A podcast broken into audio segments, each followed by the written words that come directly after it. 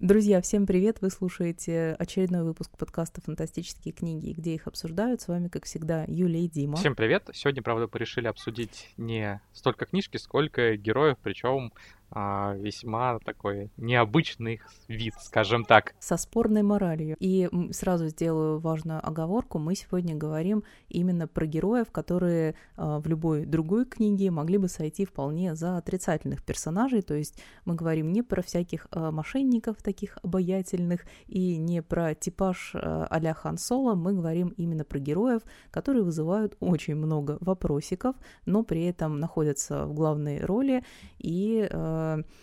О чувствах, которые они могут вызывать у нас как у читателей. На самом деле у этой темы есть э, такая небольшая предыстория, потому что мы с Димой недавно обсуждали, ну как, мы даже не успели еще на самом деле обсудить, и сегодня будем заниматься этим в прямом эфире, а, потому что Дима... Да, мы, мы решили, э, решили использовать подкаст своих личных интересах, чтобы поговорить на тему, которую не успели обсудить при последней встрече, ну, в деталях. Ну да, Дима мне год назад примерно рассказывал очень интересно про цикл, который называется Флешман супер там расписал, какой... Э, на самом деле он сразу обозначил мне, что герой там отрицательный, но как-то было очень-очень интересно про это слушать. И вот, наконец, я добираюсь до этой книги, начинаю ее читать, и я понимаю, что э, написана она хорошо, и сюжет там интересный, но герой для меня настолько отвратительный, что я... Э, ну вот я как раз ожидала там такого, не знаю, обаятельного э, негодяя, а он, ну, он просто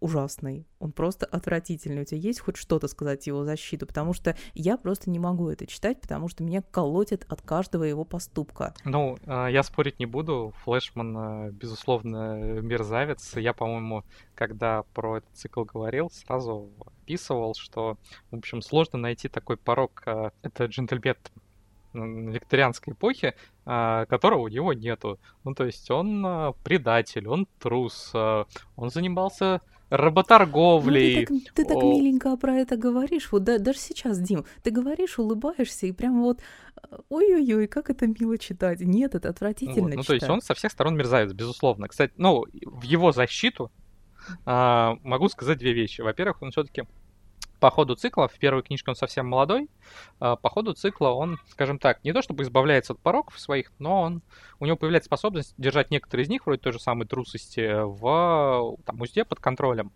А, другой момент, а, вот что в нем подкупает, помимо всего выше описанного, он честный. А вот в своих этих мемуарах, э, ну, понятно, его не существовало, на самом деле, мемуары вымышлены, но вот в этих воспоминаниях он абсолютно честен к себе, он совершенно не приукрашивает себя, свою mm-hmm. роль. Ну, и я его воспринимаю не как там персонажа, за которого надо болеть, переживать, или который должен нравиться, а как, э, ну, просто такого очень честного и язвительного репортера, который рассказывает о различных ярких, интересных исторических событиях. Э, автор таким образом строит э, вообще все книжки. Они, у него у каждых, у каждой из книжек, в принципе, есть э, такой законченный сюжет, как эпизоды сериала, и э, Флэшман почти всегда оказывается втянут в каких-то важные исторические события. А, причем а, ну, для нас многие из них будут, наверное, не очень известны, вроде там а, компании в Афганистане, англичан. Какие-то, наоборот, будут хорошо известны, потому что он, например, участвует в Крымской войне, в знаменитой атаке легкой кавалерии. И для меня это как раз возможность погрузиться в яркие, интересные исторические события 19 века с персонажем язви... язвити... язвительным и честным репортером. То есть я его воспринимаю именно так, а не как персонажа Э, которому надо сопереживать и с которым... Э, там, с отвратительным персонажем, да? Связаны будут какие-то теплые чувства. Ну вот знаешь, я все-таки предпочту, наверное, узнавать про интересные исторические события из рук и уст героев, которые мне более приятны. Возьмем того же Шарпа или возьмем ну вот того же я, Хорн... я как раз, я как раз про, я как раз про них хотел сказать. Они же такие ну, Шарп еще куда ни шло, но Харнплауэр, он же как, э, не знаю, какая-нибудь... Э, камбала какая-то вяленая. Так, Дим, ты, ты сейчас наносишь мне личное Шарп... оскорбление, потому что я обожаю что одного, что второго. Шарп поинтереснее, ну то есть он хотя бы... Ну подожди, Хорнблауэр, он же просто олицетворение вот идеального моряка. Каким должен быть идеальный моряк? Вопрос такой и А, для отдельного разговора, ну и, наверное, с моряками я все-таки далек от этого.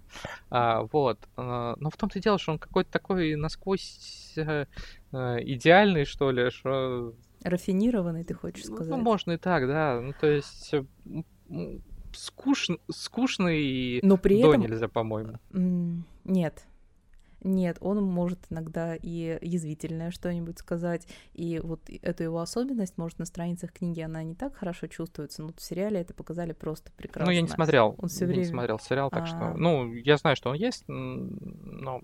Ну вот, кстати, Шарпа тоже, в принципе, ну, он скорее относится вот к этой категории таких, а, ну, не знаю, обаятельных негодяев, потому что вначале-то он, а, его путь начинается с того, что он а, не военный, и он не человек, который придерживается идеалов чести, совести там, и достоинства. Но надо, ска- Он, по сути, надо сказать, что английская армия примерно, ну, в то время из таких и из того и состояла. состояла. А на самом деле, вот как раз, наверное, контраст между Шарпом и Хорнблауэром, а, он показательный в какой-то степени, потому что а, Великобритания вообще уж в эпоху наполеонских войн особенно, это, конечно, держава прежде всего а, морская, а не сухопутная. И а, флот считались, там, насколько я знаю, сливками, а, ну, по крайней мере, офицерство, и это было престижно. А, вот, а а, Армия, это, конечно, а, там я сейчас точно не процитирую, но когда будущий герцог Веллингтон Артур Уэлсли отправился в армию, ну, то есть его считали-то в семье, ну, таким полным неудачником, позором семьи, что, ну, может, хоть там из него хоть какой-то толк вы- выйдет, хотя вообще позорище, конечно, нам представитель вроде как соли- солидной семьи и куда-то там служить пошел а, именно в армию. Ну и сам Веллингтон, надо сказать, что он там прямо своих солдат называл, э, ну, в общем, отребьем, сбродом, и это были, конечно, в массе своей там не какие-то идеологически подкованные воины, в отличие, кстати, от французов, которые в массе своей, особенно в революционные войны, они там реально сражались за идеалы революции, республики и вот этого всего.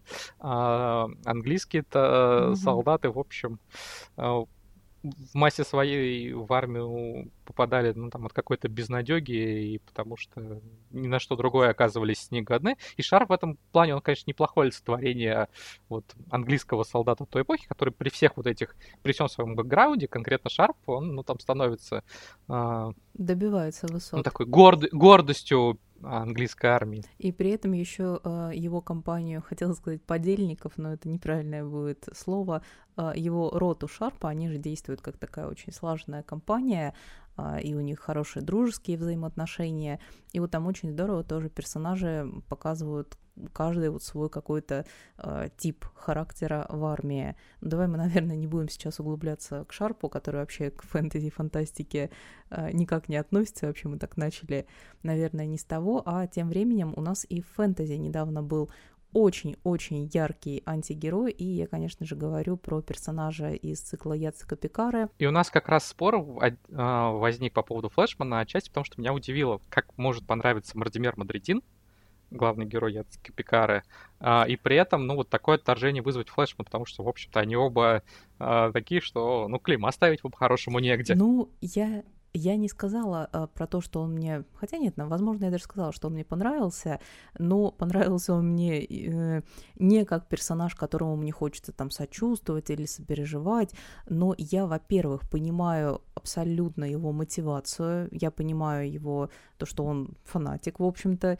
и каждый его поступок, во-первых, имеет в моей голове а, ну, такую подоплеку, то есть я понимаю, почему он так поступает. Ну и во-вторых, а, так написана эта книга, что я ну, не могу испытывать к нему совсем уж отвращение. У него есть ужасные поступки с точки зрения любой абсолютно морали. Но вот когда я Ну, него- кстати, с точки зрения морали его мира, Ну, в котором он живет, это ну, мало того, что быть, да. средневековье, но еще и более такое брачное жестокое средневековье, чем наше. А, ну, по меркам вот мира Пикары, а, Мардимер-то там вообще наверное, сошел бы почти за благородного рыцаря. Хотя, да, с точки зрения современности, он, конечно, там, абсолютно мерзавец и... Я не могу даже назвать слово, которым я его обычно называю. А, Но мне очень нравится э, просто вот наблюдать за его приключениями, и когда э, вырисовывается, не знаю, очередная черта его характера, меня это не отталкивает от текста, как было в случае с Флешманом. Там я прям вот захлопывала книгу и возмущенно кипя качала головой. А вот про Мордимера я читаю, и мне прям ок. А ты как к нему относишься? Ну, мне это странно, мне это странно, потому что мне кажется, что если бы был ад для литературных героев, они бы где-то на соседних бы жарились в сковородках, потому что сложно, мне кажется, найти там преступления какие-то, которые Мордимер бы не совершал. Другое дело, что если Флэшман их совершает там из корыстности, из э, слабости характера, то львиная доля поступков э, Мардибера, она, конечно, оправдана его, не оправдана, обоснована. Обоснована его фанатичной верой. Ты правильно сказал, что он э, религиозный фанатик. И, кстати, это большой, по-моему, успех Пикара, что он смог, э, с одной стороны, убедительно показать вот именно фанатичную веру, с другой стороны, не сделать его, этого персонажа ну, каким-то совсем одномерным, что ли. Вот служение вере, служение инквизиции в том виде, в котором он понимает, ну, для Мартимера, ну, конечно, вот тот случай, когда э, цель полностью оправдывает любые средства, там, предательство, обман, убийство, э, пытки, жестокости, вот на все, что угодно готов пойти, но почти всегда это обосновано не просто жаждой наживы, например, хотя такое тоже иногда бывает, а, а тем, что он свято верует, что делает этот мир лучше, и так э, и надо.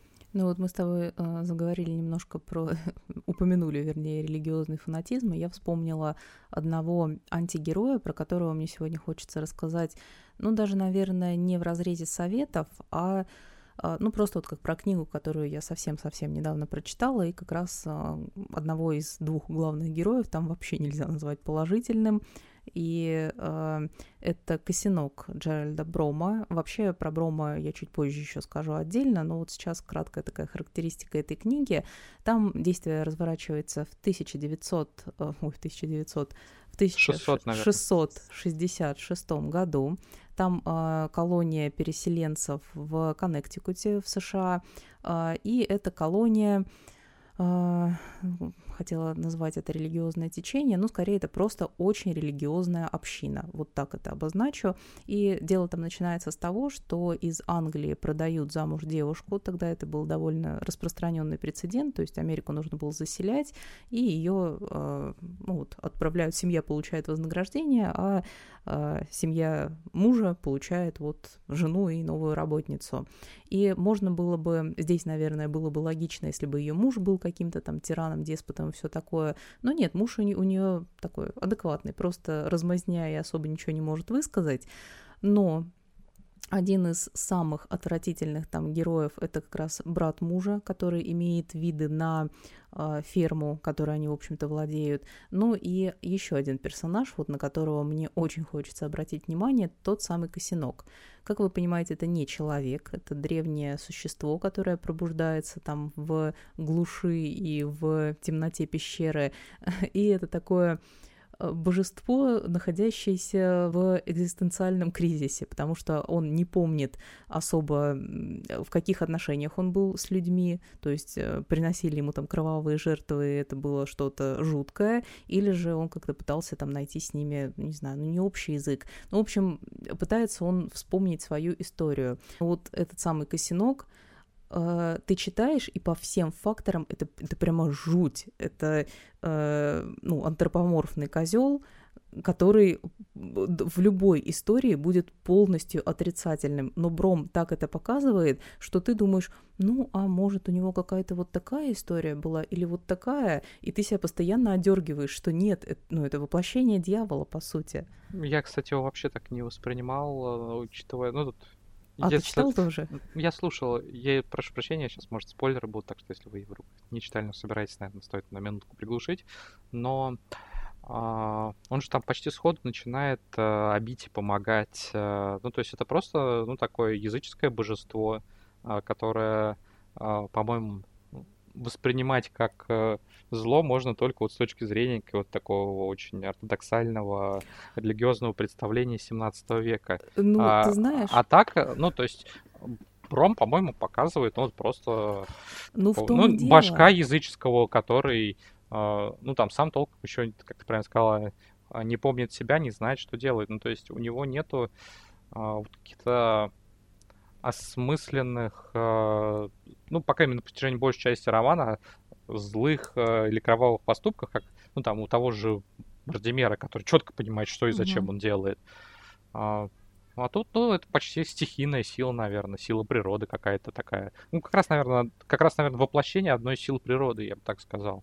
А природа, ну вот, ну, условно говоря, вот э, дождь может быть спасением в засуху или привести к наводнению. Ну, нельзя же сказать, что он злой. Я понимаю, о чем ты говоришь, да. Но я вот, когда читала, вот да, у меня начиналось примерно с твоей точки зрения, но я себя все время одергивала, я бы скорее там была на стороне религиозных фанатиков, которые э, видят в нем дьявола, потому что это, блин, козёл. Они во всех видят, они в соседях своих дьяволов ну, видят. Ну, это да.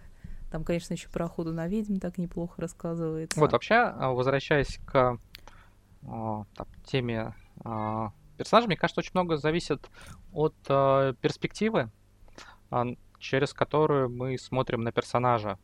Вот у меня просто сейчас перед глазами, например, книжки Ребекки Куанг, где главная героиня... Я знаю, что многие читатели воспринимали ее как такую идеализированную, как Мэри Сью, которая обладает огромными силами и, в общем, такая путь избранный классической. Хотя, по сути, если посмотреть на нее со стороны, она совершает э, и массу очень жестоких поступков, и массу ошибок делает. Э, и поскольку мы там смотрим на историю с ее точки зрения, поскольку она ну, достаточно живая и интересная, читатель э, ей зачастую сопереживает. Ну, конечно, от каждого читателя зависит, но в целом, конечно, она вызывает, э, в отличие, например, от Бартимера, ну, сопереживание у читателей, какое-то понимание. Э, но покажи эту историю с точки зрения э, там, противников, и она была бы, ну, там, стопроцентным злодеем, то есть там между ну, не секрет, скажем так, что Ребекка Куанг ее писала с Мао Цзэдуна, а Мао-то в... даже в истории Китая, если самих китайцев спросить, ну, и они ответят, если будут честно, то это персонаж спорный, мягко говоря. А, а если смотреть там со стороны, то из того, что он а, делал, ну, складывается, конечно, не самая приятная картина, и назвать его там историческим злодеем куда проще, чем героем, как мне кажется. Вот, и мне кажется, по отношению к очень многим героям, конечно, это справедливо. Я извиняюсь, честно, вот Юле могу показать, у меня, я говорю сейчас про техничку, который у меня прямо перед глазами. А, другой а, пример — это Рок Алва из а, «Отблесков Этерной Веры Камши», я его а, вообще тут... не воспринимаю как отрицательного. Но тут, тут, тут как раз обратная ситуация. Мы же не видим историю его глазами. И мы все э, время видим его со стороны. И вот когда мы там впервые о нем слышим, мы о нем узнаем, нам рассказывают о том, что он там убийца и преступник, и служит узурпатором, э, и вот с точки зрения там, людей чести, с точки зрения Дика, с позиции которого мы видим э, поначалу львиную долю событий, э, он, конечно, там враг э, и его семьи, и всех тех идеалов, которым он служит. С другой стороны, если посмотреть, э, во-первых, с точки зрения персонажей, которые на одной стороне срока, то складывается совершенно другая картина. Но главное, что надо судить по поступкам, а, а именно тех поступков, которые мы точно видим, не которые там по слухам он что-то совершил, а вот то, что мы видим, а, совершенно противоположно, ну или почти тип противоположная картина складывается, и mm-hmm. это а, оказывается человек, опять же, прошу прощения за некоторые спойлеры, которые служат э, своей стране самоотверженно, который э, собой готов рисковать ради и короля, э, которому присягнул, и э, который готов собой пожертвовать э, ради страны. А еще он красавчик. Ну, красавчики.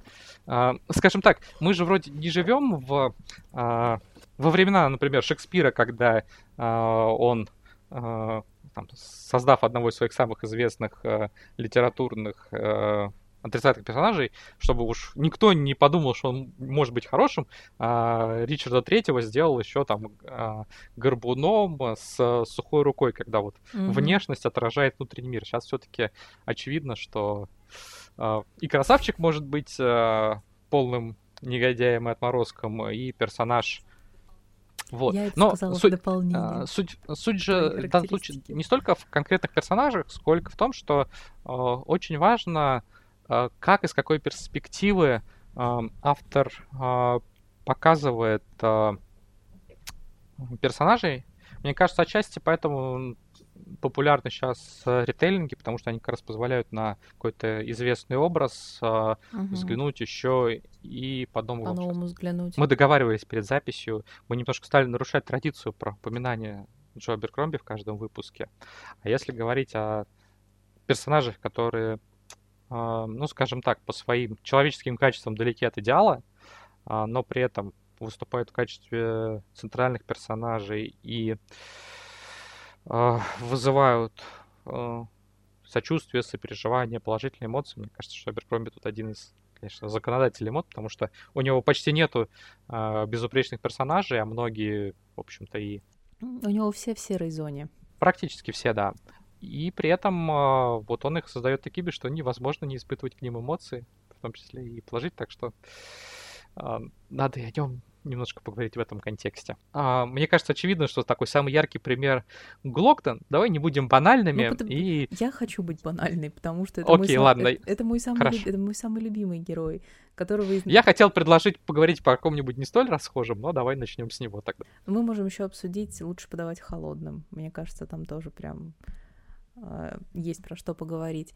Но про Глокту я на самом деле э, не раз это уже говорила, но я с удовольствием каждый раз про это рассказываю, потому что а, изначально нам видится человек мало того, что искалеченный, но и находящийся на должности, которая не вызывает очень приятных эмоций, и при этом мы постепенно узнаем, что у него была за история, и эта история во многом Э, ну, не оправдывает его поступки и то, кем он стал, она помогает нам лучше понять этого персонажа, и при этом вот у Аберкромби как раз, даже если там поступки тебе не нравятся, и внешность, даже если отталкивающая, э, Джо настолько классно прописывает чувство юмора, или даже не чувство юмора, а вот саркастичность персонажа, что ты ну, не просто не можешь сказать, что он неприятный. Вот я, например, э, про Глокту не могу сказать, что это плохой персонаж, ни с какой точки зрения. Особенно, когда ты его узнаешь там чуть получше, поглубже. Ну, плохой в смысле отрицательный, а не в смысле, отрицательный, что, отрицательный, том, что, да. То, что он э, классно сделал, я думаю, вообще а, бесспорно. А, мне кажется, что с Глоктой такой интересный момент, что до того, как он стал коллегой, его же Аберкромби потом показал в э, одной из, по-моему, даже не повесть, по-моему, рассказ. И вот тогда-то он, судя по всему, э, был предельно неприятным. Ну, то есть, и если бы Джо там, больше рассказывал о его молодости, когда он был просто самовлюбленным мерзавцем, который вот наслаждался тем, что он лучше других. Вот вот а, этот персонаж вполне возможно, что не вызвал бы никакой симпатии у читателей. Да, но он дает ему а, трагическую предысторию. Вот. А тот, тот случай, вот то, что он, те страдания, которые пережил, они сделали его не то чтобы лучше, но они превратили его в человека, заслуживающего уважения, то, что он там готов, а, не готов сдаваться и борется до последнего, а, то, что он все-таки готов совершать какие-то а, ну, скажем так, самоотверженные поступки а, и а, старается служить государству, пусть и в таком качестве, как инквизитор, mm-hmm. которое, в общем, располагает к совершению изрядного количества отрицательных, жестоких, кровавых поступков. Другой пример из Аберкромби, который я бы хотел привести, это принц Кальдер. Он в оригинальной трилогии «Первый закон» был, в общем, таким промежуточным второстепенным персонажем, ну и такой молодой, э, наглый, напыщенный, э, которого мы видим, когда его Бояс ставит на место. И, в общем, как его Аберкромби показывает в первом романе, персонаж совершенно не способны вызывать каких-либо положительных эмоций. Uh-huh. А, а когда Аберкромби меняет перспективу и показывает его уже в герое в качестве одного из персонажей, с точки зрения которых мы видим события, Кальдер все еще остается персонажем, ну, у которого есть качества, которые иначе, чем отрицательными, не назовешь. Он а, все еще тщеславный, он все еще а, жаждет власти, он а, трус, что, в общем-то, в том обществе, в котором он живет, на севере практически там ставит крест а, на его перспективах. Но в то же время он а, хитрый, он а, изворотливый, он трепетно относится к своей возлюбленной. Ну и еще, что очень важно, он понимает бессмысленность э, войны, которая идет, и, в общем-то, э, хотел бы созидать, а не разрушать, что, опять же, далеко от взглядов большинства его а, там, подданных или те, с кем он а, вместе на севере живет. Вот. И этот персонаж, который раньше mm-hmm. вызывал ну, исключительно такое какое-то брезгливое отношение, он а, становится уже не просто там, ярким и живым, но тем, кого ты понимаешь, а, с кем тебе интересно пройти вот его этот путь на протяжении трех дней битвы, которая описана на, странице героев. А, это, кстати, по-моему, хорошо созвучно с тем, что я чуть выше говорил о важности перспективы, с которой мы смотрим на героя. Есть поговорка, что каждый человек герой своей собственной истории. Я не уверен, что прям любого а, либо персонажа, либо исторического деятеля можно повернуть так, чтобы он а, по желанию автора из негодяя превращался в героя и обратно, но вот персонажа такого с у котором есть, уживаются и положительные, и негативные стороны, его, конечно, можно по-разному развернуть. И у Аберкромби очень много персонажей, которые это ярко демонстрируют. Э, Кальтер только один из примеров, яркий, но далеко не единственный. Ну, ты, конечно, развернулся про Аберкромби. Но компенсируя те выпуски, в которых его имя не звучало. Хорошо, я довольна. А, есть у нас сегодня в плане еще один вопрос, который я, признаться, написала исключительно для себя, чтобы обозначить одного персонажа. А, звучит он как «Когда мы первый раз встретили неположительного главного героя», и я в своем читательском опыте такой первый момент столкновения и вот отрицательных своих чувств к персонажу могу вспомнить э, в тот момент, когда я читала Питера Пэна. Он не выписан, естественно, как отрицательный герой, но мне он не нравился. Я считала его всегда жутким. И сейчас, во взрослом возрасте, когда я получаю истории, ну, типа Брома, э, похитителя детей, или типа Кристины Генри, потерянных мальчишек, я убеждаюсь в своих мыслях, что персонаж это очень неприятный лично для меня. У Брома это вообще такое прям темное воплощение. А, а вот, ну и про Брома, в принципе, довольно много я сегодня Э, про Брома я уже сегодня упоминала, а, а вот про Кристину Генри мне хочется сказать немножко поподробнее, потому что а, есть у нее серия, которая называется «Злые сказки», и там книги такие очень неоднородные. Вот, допустим, про Алису мне вообще-вообще не зашло, а, а как раз «Потерянные мальчишки» очень понравились, потому что там образ Питера Пэна, он э, можно, если выбирать его, вычленять из него как бы характеристики, его можно назвать отрицательным, но при этом э, автор настолько планомерно показывает развитие его характера, э, его поступки, как изначально он кажется хорошим, там, милым и забоч... заботящимся об этих мальчиках, потом он предстает перед нами таким эгоистичным и заносчивым, и вот чем дальше ты читаешь, тем больше ты этот образ э, понимаешь и впитываешь, и вот здесь я эту книгу, книгу хотела бы, наверное, посоветовать. Ну, насчет прямо первых таких отрицательных персонажей, я на самом деле на вскидку не вспомню, ты не говорила про этот вопрос, я что-то э, к нему не готовился. Э, но вот если на вскидку вспомните персонажей, которых, э, которые мне очень запомнились и которые, в общем-то, ну вот как мы в начале разговора могли бы сойти за злодеев в другой истории, я бы привел в качестве примера Кейна из э, романа «Герои умирают» Мэтью Стовера. А, в общем, это убийца, э, убийца достаточно, ну, не скажу, что жестокий был неправильно, скорее беспощадный. А, и он занимается этим, в общем-то, на потеху публики. Это а, действие разворачивается в мире, когда в будущем научились посылать, так сказать, актеров в параллельную фэнтезийную реальность, туда отправляются вот специально обученные люди, которые там приключаются в какой-нибудь э, ролевой игре, а потом на мрачной антиутопической земле будущего вот простые люди могут погрузиться либо в прямом эфире, либо в э, записи вот в, э, все эти приключения, испытать все то, что переживал герой. Ну и наибольшей популярностью, конечно, пользуются вот такие жестокие кровавые приключения. Кейн, поэтому такая главная звезда. В цикле по сути, несколько самостоятельных романов, которые связаны общим героем, но у каждого из них, а, по крайней мере, у первых двух а, законченный самодостаточный сюжет. При всех а, своих вот качествах, скорее негативных, у него чисто любовь всей жизни, потом дочка, и он готов, в общем, пойти на все ради их спасения. И вот за этой борьбой, конечно, следишь очень находясь в постоянном напряжении. А, вот а, другой пример, а, который мне вот на вскидку в голову пришел из Хроник Артс, это первый цикл Веры Камши. У нее есть, на мой взгляд, очень яркий персонаж, Базиль Гризье. Чем-то он перекликается с принцем Кальдером, потому что когда мы его встречаем первый раз, это там, дворянчик, который ну, кажется таким совершенно никчемным, а, а, принадлежит э, к семье, с которой конфликтуют главные, главные герои его друзья. Ну, то есть кажется, что это вот просто